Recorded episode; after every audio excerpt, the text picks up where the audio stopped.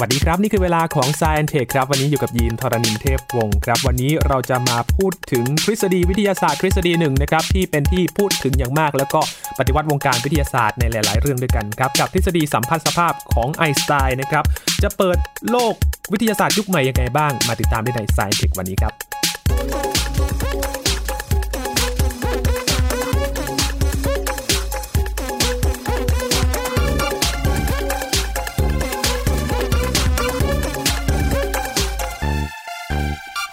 ถ้าพูดชื่อถึงอัลเบิร์ตไอน์สไตน์นะครับ เรียกได้ว่าเป็นนักวิทยาศาสตร์ที่ชื่อก้องโลกมากๆ ไม่มีใครไม่รู้จักนะครับเพราะว่าเขาได้สร้างผลงานไว้มากมายเลย หนึ่งในนั้นที่ เรียกได้ว่าสร้างชื่อเสียงให้กับเขาก็คือทฤษฎีสัมพัทธภาพนะครับวันนี้มาเจาะลึกกันนะครับคุยกับอาจารย์บัญชาธนบุญสมบัติครับสวัสดีครับอาจารย์ครับ สวัสดีครับยีนครับสวัสดีครับท่านผู้ฟังครับ เรากลับมาพูดถึงเขาอีกแล้วครับอัลเบิร์ตไอน์สไตน์ใช่ใช่แต่นี่ในมุมที่เรียกว่าคงจะเคยได้ยินชื่อทฤษฎีนี้มาเป็นระยะนะครับ เมื่อเวลาพูดถึงไอ้ เหตุการณ์บางอย่าง เช่นหลุมดำพวกเรื่องบิ๊กแบงต่างๆนะครับ หรือแม้แต่ข่าวที่เป็นข่าวดังในเมื่อไม่กี่ปีที่ผ่านมานะฮะอย่างคลื่นความโน้มถ่วงมหรือแม้แต่การถ่ายภาพหลุมดำครั้งแรกนี่ก็ใช้ทฤษฎีสัมพัทธภาพที่ว่านี้โอ้นะครับดังนั้นไอ้ตัวความคิดของเขาเนี่ยนะครับมันกว้างไกลแล้วก็มันส่งผลกระทบมายาวไกลมากนะครับเรียกได้ว่าจนถึงตอนนี้เนี่ยก็ยังนำมาใช้กันอยู่ด้วยทฤษฎีสัมพัทธภาพนี้ ถูกต้องอายุจริงๆไม่น้อยนะครับร้อยกว่าปีแล้วนะครับร้อยกว่าปีแล้วเล่าให้ฟังคร่าวๆอย่างนี้ครับไอน์สไตน์นี่ ก็เรียนจบฟิสิกส์มาเนาะครับแต่ว่าในช่วงต้นแน่นอนก็ยัง no name อยู่อืมนะฮะแล้วก็หางานไม่ค่อยได้นะต้องไปเป็นเสมียนจดสิทธิบัตรเนี่ยนะครับแต่ว่าในปี 1905 นี่นะครับ ซึ่งถือว่าเป็นปีมหัศจรรย์ไอน์สไตน์ตอนนั้นอายุก็ 26 ปีเองครับไอน์สไตน์ที่ผลิตผลงานออกมาอย่างแบบน่าทึ่งมากเลยทำให้วงการฟิสิกส์นี่ ต้องเรียกว่าสั่นสะเทือนได้เลย มี 5 บทความของเขาคลุม 3 ประเด็นใหญ่ครับนะฮะบทความหนึ่งก็เกี่ยวกับเรื่องเรียกว่าการเคลื่อนที่แบบบราวน์ซึ่งโดยนัยยะแล้วเนี่ยเป็นการบอกว่าอะตอมมีจริงนะมต้องเล่าให้ท่านผู้ฟังยินฟังก่อนว่าอย่างนี้ ในยุคประมาณสักร้อยกว่าปีก่อนนะครับตอนนั้นเนี่ยนักวิทยาศาสตร์เองก็ไม่ใช่ว่าเชื่อเรื่องพวกนี้นะอย่าว่าแต่คนทั่วไปเลย นักวิทยาศาสตร์จำนวนน้อยกว่าที่ซ้ำไปที่เชื่อว่าอะตอมมีจริงอืมนะฮะคนที่เชื่ออะไรอย่างโบลทซ์มันน์เนี่ยเชื่อครับนะครับ ไอน์สไตน์นี่น่าจะเชื่อด้วยนะฮะ ไม่งั้นคงไม่ทำเรื่องนี้ขึ้นมา แต่ว่าพอทำเรื่องการเคลื่อนที่แบบบราวน์ขึ้นมาหรือ Brownian motion ขึ้นมาปั๊บเนี่ย อันนี้เด็ดขาดเลยว่าอะตอมน่าจะมีจริงนะครับ แม้ว่าจะมองไม่เห็นก็ตามครับแล้วก็ไอน์สไตน์นี่ก็ยังเปิดประเด็นเรื่องเกี่ยวกับควอนตัมไว้ด้วยเหมือนกันนะ ว่าแสงเนี่ยทำตัวเป็นอนุภาคได้อืมคือในช่วงเวลานั้นเนี่ยนักฟิสิกส์ทั้งหมดนะครับนักวิทยาศาสตร์ทั้งหมดเนี่ยเชื่อว่าแสงเป็นคลื่นเพราะว่าการทดลองของโทมัสยังครับ นะแสงมันแทรกสอดกันได้ แต่ว่าพอใช้ความคิดว่าแสงเป็นคลื่นเนี่ยอธิบายไม่ได้ไงว่าทำไมเวลามีแสงตกกระทบพวกรังสี UV ตกกระทบโลหะเนี่ยแล้วถึงมีอิเล็กตรอนหลุดออกมาอืมอ่านะครับต้องใช้มุมมองที่ว่าแสงเนี่ยเป็นอนุภาคได้คือไปชนเอาอิเล็กตรอนหลุดออกมาครับแล้วไอน์สไตน์เป็นคนคิดไอ้สมการง่าย ๆ ที่ต้องเรียกว่าง่าย ๆ แต่ว่าลึกซึ้งมากๆนะฮะที่ว่าแสงทำตัวเป็นอนุภาคได้นะทำให้งานนี้ก็ได้ Nobel Prize ไปครับ กับอีกอันหนึ่งอ่า ซึ่งก็คือสิ่งที่เราคุยกันวันนี้ ทฤษฎีสัมพัทธภาพอ่าแต่ว่าในเบื้องต้นนี่นะครับ ในปี 1905เนี่ยนะครับ เป็นทฤษฎีสัมพัทธภาพอันเล็กมันใช้คำเดียวกัน มันมีอันหนึงที่ใหญ่กว่าโอ้อันเล็กเนี่ยเรียกว่าทฤษฎีสัมพัทธภาพพิเศษครับ Special Relativity ส่วนอันใหญ่เนี่ยซึ่งจะเกิดขึ้นหลังจากนี้อีก 10 ปี คือ 1915เนี่ยนะครับ อันนั้นเป็นทฤษฎีสัมพัทธภาพที่แบบฉบับเต็มเลยครับนะครอบครอบคลุมแบบอันเล็กเข้าไปด้วยนะครับนี่เป็นอันหนึงอันนี้คือภาพใหญ่ของเรื่องนี้นะคจรับริงๆแล้วทฤษฎีสัมพัทธภาพพิเศษเกิดขึ้นก่อนด้วย ใช่แน่นอนต้องเกิดขึ้นก่อนคือเป็นกรณีเฉพาะไงต้องใช้ครับคำว่าเฉพาะก็ได้นะครับทีนี้ที่มาเป็นยังไงยินครับเวลาพูดถึงคำว่าคลื่นน้ำยินนึกภาพถึงอะไรคลื่นน้ำคลื่นน้สมมติว่าเกิดว่าน้ำในทะเลสาบหรือบนแม่น้ำเนี่ยไม่ค่อยมีลมเนี่ยผิวก็เรียบๆเนาะำครับนะน้ำนิ่งแต่ถ้าเกิดว่ามีมีลมมาพัด มันก็มีคลื่นกระเพื่อมใช่ไหมกระเพื่อมกระเพื่อมอะหรือเราโยนก้อนหินลงไปมันก็กระเพื่อมใช่ไหมครับคือเวลาพูดถึงคำว่าคลื่นปั๊บเนี่ยนะฮะแน่นอนว่าภาพในใจของเราก็คือว่ามันต้องมีอะไรบางอย่างกระเพื่อมอยู่อืมนะฮะถูกไหมแล้วก็วิ่งออกไปครับถูกไหมวิ่งออกไปจากจุดที่มันกระเพื่อมจุดแรกนั้นนะฮะแปลว่าอะไรแปลว่ามันต้องมีตัวกลาง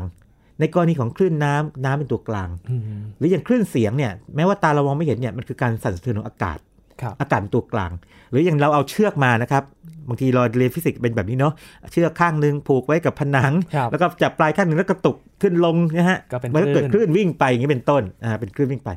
ในกรณีนี้คลื่นเชือกก็มีเชือกเป็นตัวกลางอืมทีนี้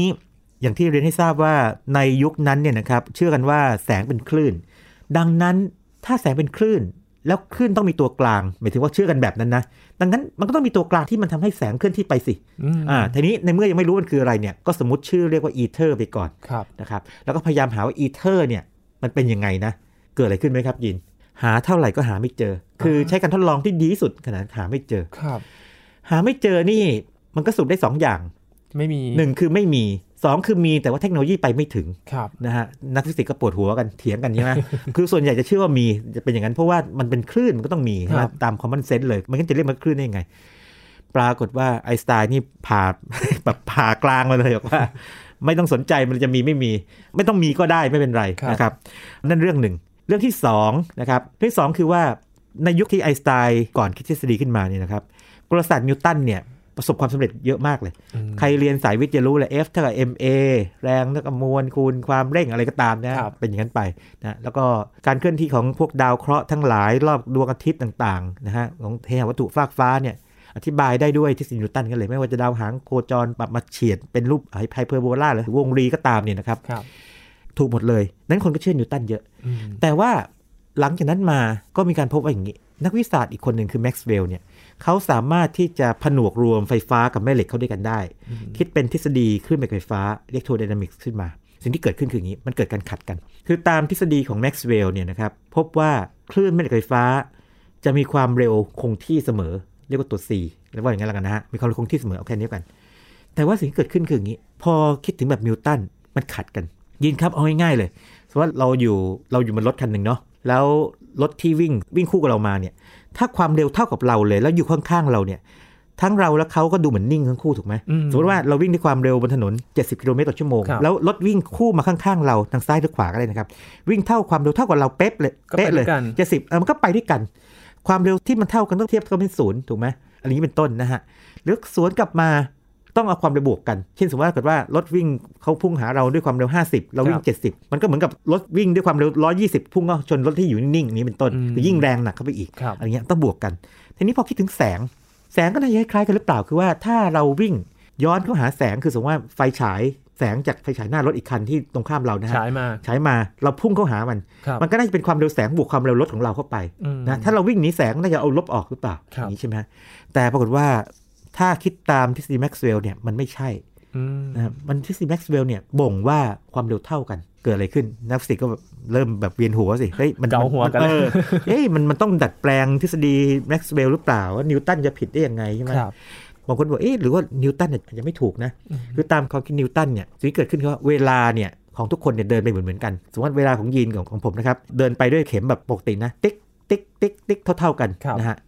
รือว่าคนอื่นก็ต้องเดินเป็นเท่ากันหมดเลยคงที่อ่าอวกาศหรือว่าพื้นที่ที่ว่างๆที่เราอยู่เนี่ยทุกจุดเนี่ยอธิบายได้เหมือนเหมือนๆกันหมดนะฮะแบบเหมือนเหมือนๆสม่ำเสมอเหมือนกันหมดเขาเรียกว่าเป็นสมบูรณ์ คือมันเป็น absolute เป็นสมบูรณ์ นั่นคือกรอบความคิดนิวตัน แต่ไอน์สไตน์โผล่เปรี้ยงมาด้วยสัจพจน์2ข้อ ข้อหนึ่งบอกว่าอย่างนี้ แสงมีความเร็วคงที่เสมออืมหรือไม่แปรเปลี่ยนนะครับ ไม่ว่าคุณจะเคลื่อนที่เข้าหาเขาหาแสงออกจากแสงก็ตามเนี่ยแสงวิ่งเข้าหาคุณ แสงวิ่งหนีจากคุณเนี่ยความความเร็วแสงนี่เท่าคงที่ ซึ่งฟังแล้วขัดขัดมากๆเลยใช่ไหมกับไอการที่เอามาบวกลบตั้งแต่ตอนแรกนะครับ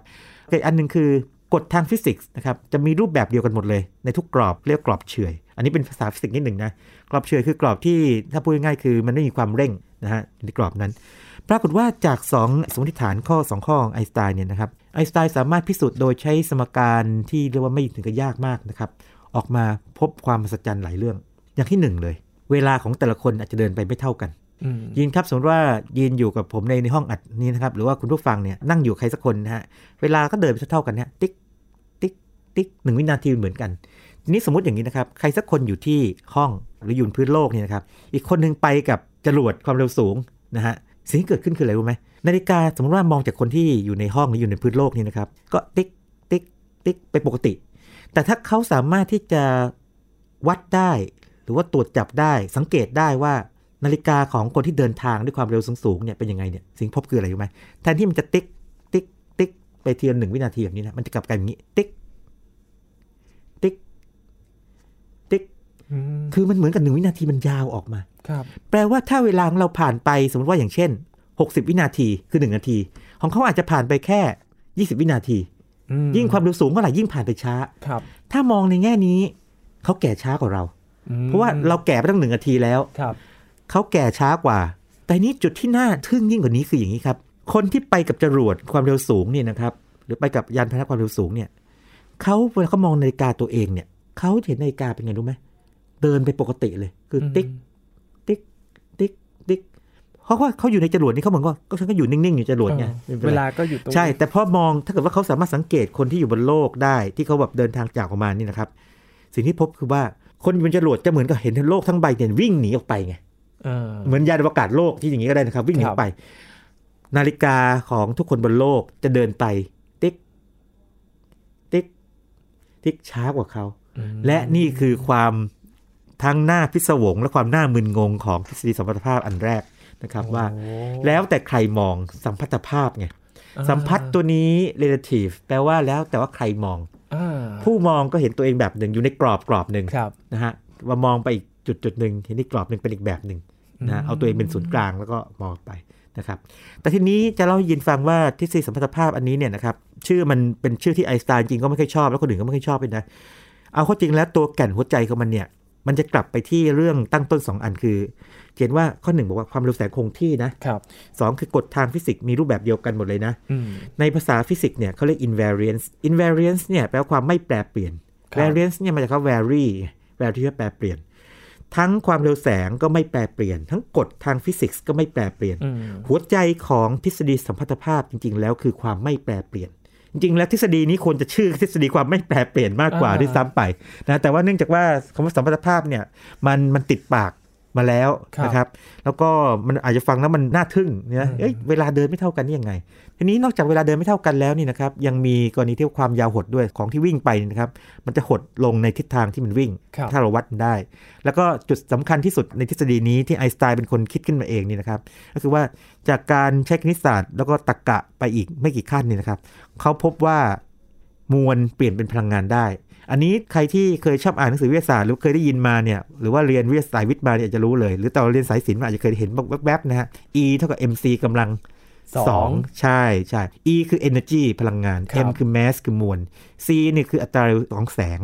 นะครับยกกำลังสองด้วยครับมวลถ้าเกิดมองจากขวาไปซ้ายนะครับ มวลตัว m เนี่ยเปลี่ยนเป็น e คือเปลี่ยนพลังงานได้ครับหรือมองกลับกันเนี่ย e เปลี่ยนเป็น m ได้อืมนะครับโอ้นี่คือทฤษฎีอันแรกของเขา เป็นสมการที่ คุณหน้าคุณตากันดีใช่ใช่แล้วก็บางคนก็บอกเป็นสูตรระเบิดปรมาณูเปล่าโอ้โหแบบอันนั้นอาจจะเป็นการตีความที่ให้เกียรติไอน์สไตน์ไปหน่อยหรือเปล่าครับคือมันไม่ใช่สูตรระเบิดปรมาณูมันเพียงแต่บอกว่าในทางกายภาพทางฟิสิกส์เนี่ยนะครับมวลกับพลังงานมันสมมูลกันอืมมันเทียบเท่ากันมันเปลี่ยนกลับไปกลับมาได้ครับส่วนการพัฒนาระเบิดอะตอมระเบิดปรมาณูพวกนี้นะฮะ มันต้องใช้เทคโนโลยีอีกมากมายเลยอืมนะครับ แต่ว่าแน่นอนว่าสมการนี้เป็นตัวที่บอกว่ามีความเป็นไปได้นะ ที่จะเปลี่ยนมวลให้เป็นพลังงานอืมนะครับหรือพลังงานเป็นมวลกลับกันนะ คครัรับบอันนี้คือสมการแรก นี่ของนี่คือทฤษฎีแรกคือทฤษฎีสัมพัทธภาพพิเศษครับไอน์สไตน์ทีนี้พอไอน์สไตน์เสนอเรียกไปเนี่ยก็มีคนนั้นบอกว่าตื่นเต้นมาก นักฟิสิกส์บางคนตื่นเต้นมากแบบโหนี่มันเปลี่ยนโลกทัศน์เลยนะ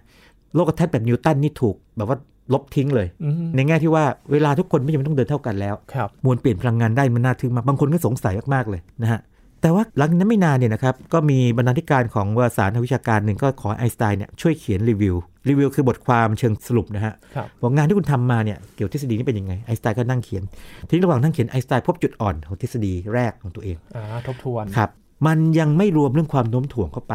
อืมนะครับแล้วมันยังไม่รวมเรื่องความเร่งเข้าไปครับอ่าว่าการเคลื่อนที่ที่มันมีความเร็วเปลี่ยนแปลงไปนะฮะคือทฤษฎีแรกนี่ยังไม่มีความความโน้มถ่วงเข้ามาเกี่ยวข้องไอน์สไตน์ก็แบบคิดว่ามันต้องมีวิธีการที่ทำให้เรื่องนี้เข้ามาสิ ปรากฏว่า 2 ปีหลังจากที่คิดทฤษฎีสมรรถภาพพิเศษได้นะครับ ปี 1907 เนี่ย ระหว่างที่ไอน์สไตน์นั่งอยู่ในออฟฟิศนะฮะกำลังคุ้นคิดอยู่แบบเรียกว่าลึกซึ้งเลยนะฮะ ก็เกิดนึกอะไรแปลกๆขึ้นมานะยิน คือนึกถึงภาพคนตกตึกฟังว่าแปลกไหม คนตกตึกนี่ตกลงมาครับถ้าเป็นเราเราก็คงนึกถึงอะไรบ้างโอ้อุบัติเหตุครับชนตกตึกโอ้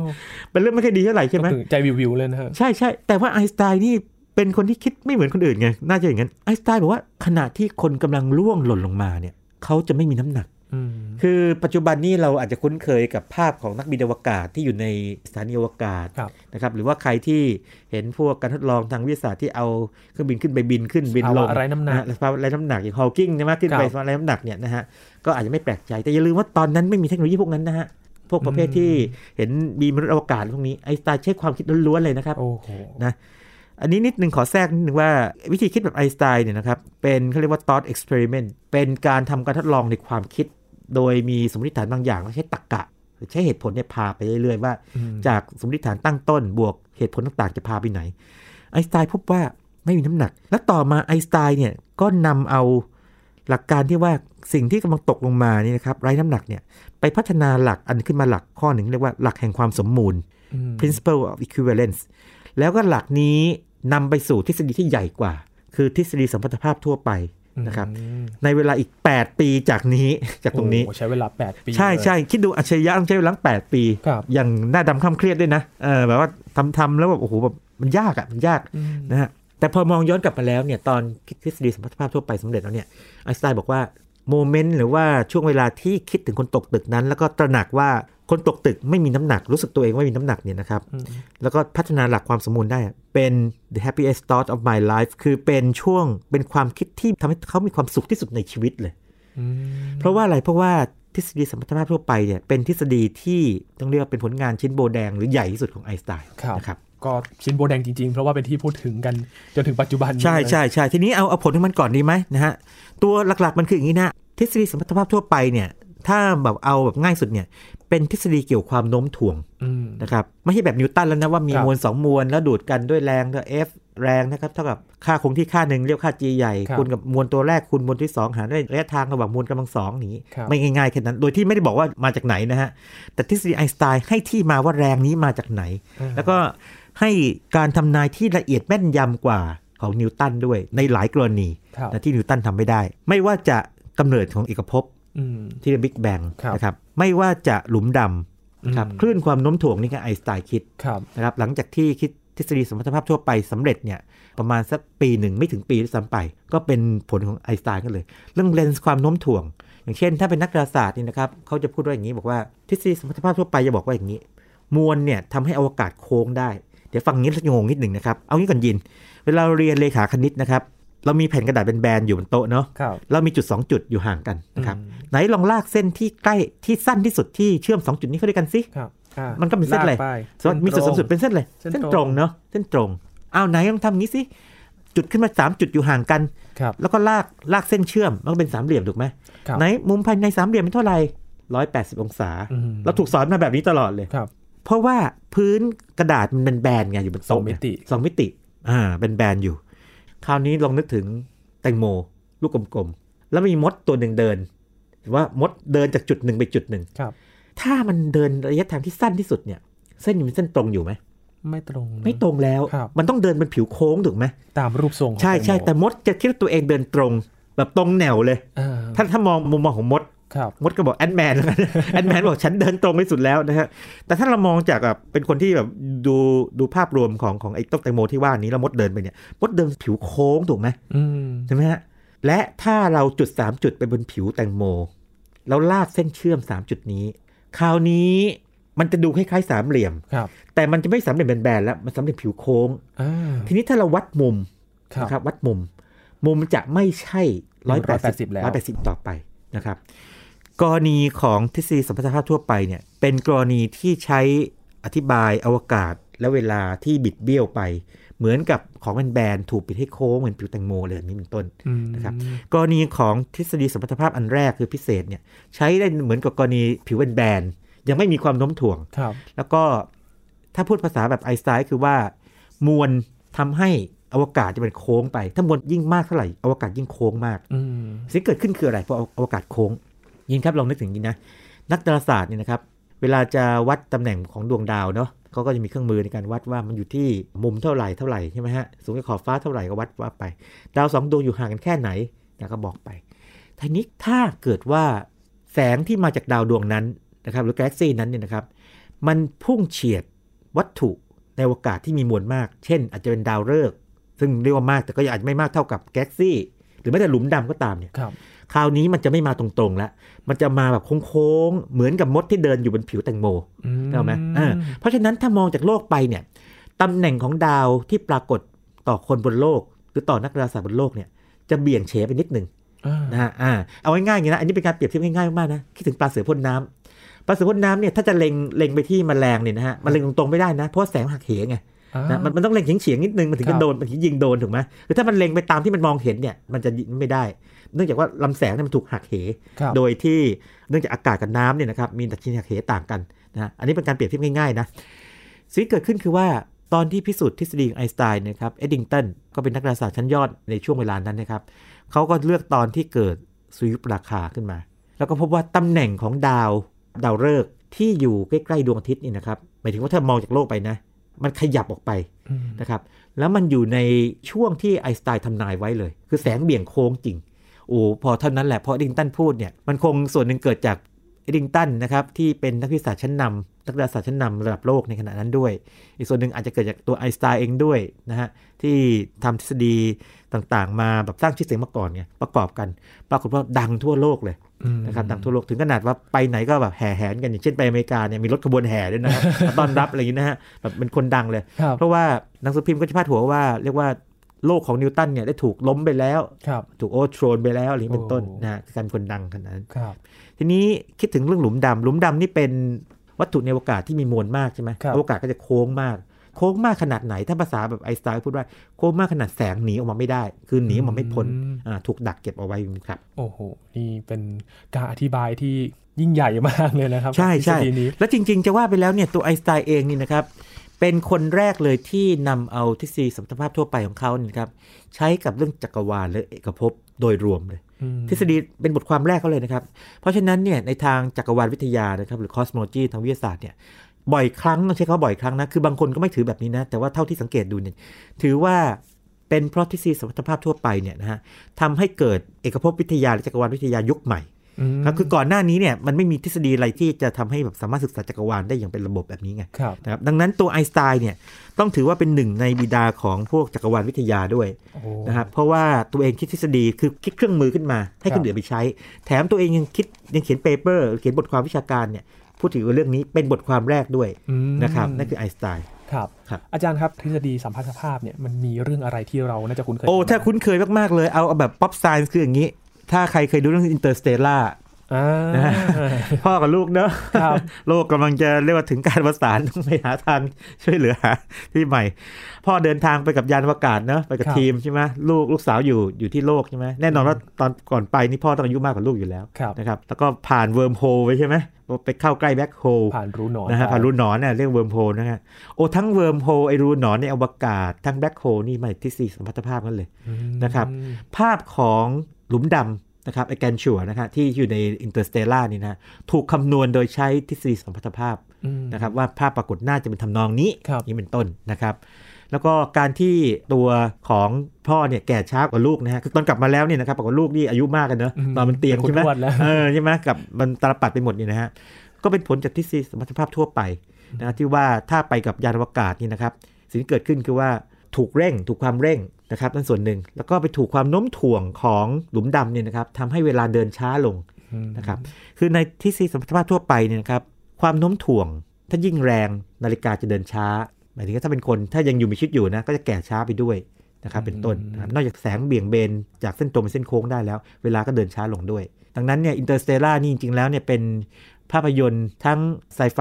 นะแล้วก็เป็นภาพยนตร์อาจจะเป็นดราม่านิดนะฮะอืมดูแล้วน้ำตาซึมนะครับนะครับใครมีมีพ่อเป็นความสัมพันธ์พ่อลูกอะไรอย่างนี้น้ำตาซึมได้นะบางคนก็ดูมากกว่าหนึ่งรอบเนี่ยนะครับซ่อนเอาทฤษฎีสำคัญเอาไว้อย่างแม่นยำพอสมควร แต่แน่นอนว่าพอถึงตอนหลังๆเป็น tesseract อะไรพวกนี้เนี่ยอันนี้จะออกแบบแนวแฟนตาซีละเป็นแฟนตาซีแนละวเหนือจริงนิดนึงใช่ใช่เพราะฟิสิกส์นี่ยังไม่รองรับจุดนั้นนะฮะต้องครับต้องเรียนทราบก่อนว่าไม่ใช่ว่าภาพยนตร์วิทยาศาสตร์ที่ดีทุกเรื่องเนี่ยจะแม่นยำเป๊ะ เพราะว่า เอาเข้าจริงแล้วถ้าสร้างแบบวิทยาศาสตร์แท้ๆเลยเนี่ยนะหนังจะดูไม่สนุก จะดูเครียดแทนนะอาจารย์หนังอาจจะดูไม่สนุกหรือว่าถ้าสนุกนี่ต้องเขียนบทยากมากเลยนะถึงจะสนุกนะเป็นต้ต้อนงไม่ได้ให้นักวิทยาศาสตร์มาช่วยเขียนด้วมันยมันต้องมีคือจริง ๆ แล้วอย่างกรณีของศาสตราจารย์คลิปทอนนะซึ่งเป็นคนที่เก่งเรื่องนี้มากเนี่ยตอนที่ไปช่วยสร้างเรื่องนี้เนี่ยตกลงกันด้วยก่อนเลยว่าคุณอย่าบิดเบือนวิทยาศาสตร์มากจนเกินงามนะงั้นเราไม่ร่วมงานด้วย นะทางผู้สร้างคือโนแลนเนี่ยก็บอกว่าโอเคไม่เป็นไรเราจะทำให้ดีที่สุด ในสุดก็ต้องปฏิบัตินอมนะเป็นหนังไงครับคือต้องมีสมมติฐานว่าผู้ชมเนี่ยเขารู้แล้วเป็นภาพยนตร์อ่าคุณจะคาดหวังความเป็นจริงทั้งหมดไม่ได้อยู่แล้วครับแต่ว่าถ้ามีความเป็นจริงรองรับให้มากที่สุดเนี่ยบวกกับจินตนาการเข้าไปมันก็สนุกถูกไหมครับอืมก็เป็นอย่างนั้นไปก็เรื่องนี้ก็ใกล้มากที่สุด หรือถ้าใครยังชอบดูภาพยนตร์อย่าง Star Trek นี่ชัดเจนมากนะฮะอย่างพวก Warp Drive ต่างๆ ที่เดินทางด้วยความเร็วเหนือแสงเนี่ยนะครับอันนี้ก็เป็นการตีความเกินกว่าทฤษฎีออกไป เพราะว่าถ้าตามทฤษฎีไอน์สไตน์เนี่ยนะครับแสงเป็นสิ่งที่มีความเร็วสูงสุดในเอกภพเหนือแสงนี่ยากมากนะ เรียกว่าเป็นไปไม่ได้ด้วยซ้ำไป แต่ว่าถ้าในบางสภาวะนี่นะครับ ถ้าตีความทฤษฎีให้แบบว่าให้ให้มีจินตนาการมากๆหน่อยเนี่ยอวกาศต้องบิดเบี้ยวมากเลยอืมก็อาจจะเป็นไปได้เช่นเดินทางผ่าน wormhole รูหนอนครับแต่ว่านั่นยังเป็นทฤษฎีอยู่ต้องบอกอย่างนั้นนี่ก็เป็นเป็นข้อเรียกว่าข้อสมมติฐานดีกว่าครับที่ต่อยอดจากทฤษฎีอีกทีหนึ่งนะครับครับ ก็ต้องรอดูกันต่อไปนะครับ ใช่ใช่ว่าอะไรจะเกิดเกิดขึ้นได้มากอยแค่ไหนด้วยนะแล้วจริงๆแล้วจะว่าไปแล้วนะฮะทฤษฎีสัมพัทธภาพไอน์สไตน์นี่ร้อยกว่าปีแล้วนะ เร็วนะครับมากเลยนะร้อยกว่าปีแล้วอย่างถ้าเป็นอันทั่วไปเนี่ย1915นะครับ ปี2015นี่ก็จะเป็นการฉลองไปเมื่อ4ปีก่อนนะครัฮะบแต่ว่าเชื่อไหมผลจากการทำนายของเขาที่ยิ่งใหญ่มากอย่างคลื่นความโน้มถ่วงอืมนะฮะกับหลุมดำที่ถ่ายภาพได้เนี่ย ก็เป็นผลจากทฤษฎีสมรรถภาพทั่วไป แทบจะล้วนๆเลยต้องเอาอย่างนั้นดีกว่าในแง่เชิงฟิสิกส์อืมนี่นะครับเพราะฉะนั้นเนี่ยนี่คือความหมายอัจฉริยะไงคิดในสิ่งที่ คนอีกต้องประมาณสักร้อยปี ถึงจะมีเทคโนโลยีในการพิสูจน์ได้ว่าจริงครับหรือไม่จริงนะฮะแต่ในกรณีคือจริงนะครับโอ้เป็นการตำนายที่เรียกว่าแม่นยำมาก ๆ เลย ใช่ใช่ใช่อยังกรณีสุดยอดเลยของคลื่นความโน้มถ่วงนี่ไอน์สไตน์ก็คิดนะครับครับเอาง่ายๆคืออย่างนี้สมมติว่าเราคิดถึงผืนผ้าตึง ๆ เนาะถ้าผืนผ้าถูกขึงตึงเป็นแบนๆเนี่ย อันนี้ก็เปรียบเทียบได้กับการอวกาศนะครับหรือว่าที่ว่างกับเวลาเนี่ยครับที่มันเรียบแบนไม่มีความโน้มถ่วงอืมอันนี้ก็ใช้ทฤษฎีสมรรถภาพพิเศษครับแต่ถ้าเกิดว่าผืนผ้าของเราเนี่ยนะครับเราเอา ก้อนเหล็กกลมๆนะไปวางไว้ตรงกลางปั๊บมันก็ทำไมยุบลงมาอืมจะเห็นว่าผืนผ้าจะโค้งลงไปถูกไหมครับโค้งลงไปเบาไปเหมือนเหมือนกับโค้งเว้าลงไปเนี่ยเหมือนเปรียบเสมือนกับว่าตัวมวลของตัวไอ้ลูกเหล็กที่ว่าเนี่ยมันไปทำให้การอวกาศนะครับบิดเบี้ยวไปเกิดความโค้งขึ้นมา แล้วจินตนาการถ้าเกิดว่ามวลมันเยอะๆมากๆเลยนะฮะมันก็แทนที่จะโค้งเฉยๆเนี่ยมันก็ยุบลงไปเลย เป็นหลุมดำอย่างนี้เป็นต้นอันนี้เป็นการเปรียบเทียบง่ายๆนะครับนะครับอืมก็ทีนี้ไอน์สไตน์คิดยิ่งกว่านั้นอีกไอน์สไตน์คิดอย่างนี้ครับคือว่าพื้นผ้าเนี่ยสมมติถ้าเกิดว่าเราเอามวลเนี่ยนะครับวางไว้เฉยเนี่ยมันก็ยุบลงไปถูกไหมครับแต่ถ้าเกิดอะไรขึ้นถ้ามันขยับมวลขยับปั๊บเนี่ยผืนผ้าก็จะกระเพื่อมครับกระเพื่อมแล้ววิ่งออกไป เหมือนกับเราเอาก้อนหินโยนลงน้ำไงอ่าผิวน้ำก็จะแบบตุ้มลงไปแล้วก็ค่กอยๆระเพื่อมมันวิ่งออกไปแผ่ไป ใช่ การกระเพื่อมของผืนผ้านี้ก็เปรียบได้กับ การกระเพื่อมของการอวกาศครับซึ่งก็คือคลื่นความโน้มถ่วงที่เพิ่งตรวจจับกันได้นะครับเมื่อไม่กี่ปีที่ผ่านมาอืมนะครับแล้วก็เป็นข่าวใหญ่โตใหญ่มากเลยในตอนครับใช่แล้วครับครับนี่ก็เป็นผลพวงมาจากทฤษฎีสัมพัทธภาพของะครับไอน์สไตาจารน์นะครับจริงๆ น่าจะมีอีกหลายเรื่องที่ต้องรอการค้นพบอีกนะฮะจริงๆเนี่ยต้องเรียกว่าใกล้หมดแล้วแต่ว่าในในแง่ของตัวทฤษฎีล้วนๆนะครับตอนนี้สิ่งที่นักฟิสิกส์พยายามก็คือว่าพยายามจะรวมเอาทฤษฎีสัมพัทธภาพทั่วไปเนี่ยเข้ากับทฤษฎีควอนตัมอืม ซึ่งไว้เดี๋ยวโอกาสหน้าเนี่ย Sci Tech คงจะนำเสนอทฤษฎีควอนตัมเนี่ยหลายตอนทีเดียวเพราะว่าเป็นเรื่องที่ซับซ้อนมาก ๆ ทีเดียวนะครับแต่ว่ามีความน่าสนุกตื่นเต้น อย่างถ้าใครดูเรื่องอเวนเจอร์เนี่ย Ant-Man ก็หลุดเข้าไปใน quantum realm เนาะครับในขอบเขตควอนตัมอย่างนี้เป็นต้นนะฮะเอามาดูกันว่าตามทฤษฎีหรือเปล่าหรือโม้หรือเปล่าอย่างนี้เป็นต้นครับนะครับก็รอติดตามกันใน Science Tech นี่แหละครับได้เลยครับขอบคุณอาจารย์บัญชามากๆเลยครับยินดีมากครับ นี่คือ Science Tech ประจำวันนี้ครับ คุณผู้ฟังติดตามรายการกันได้ที่ thaipbsradio.com นะครับ ช่วงนี้ยีนทรณินเทพวงศ์พร้อมกับอาจารย์กัญชาธนบุญสมบัติ ลาคุณผู้ฟังไปก่อนนะครับ สวัสดีครับ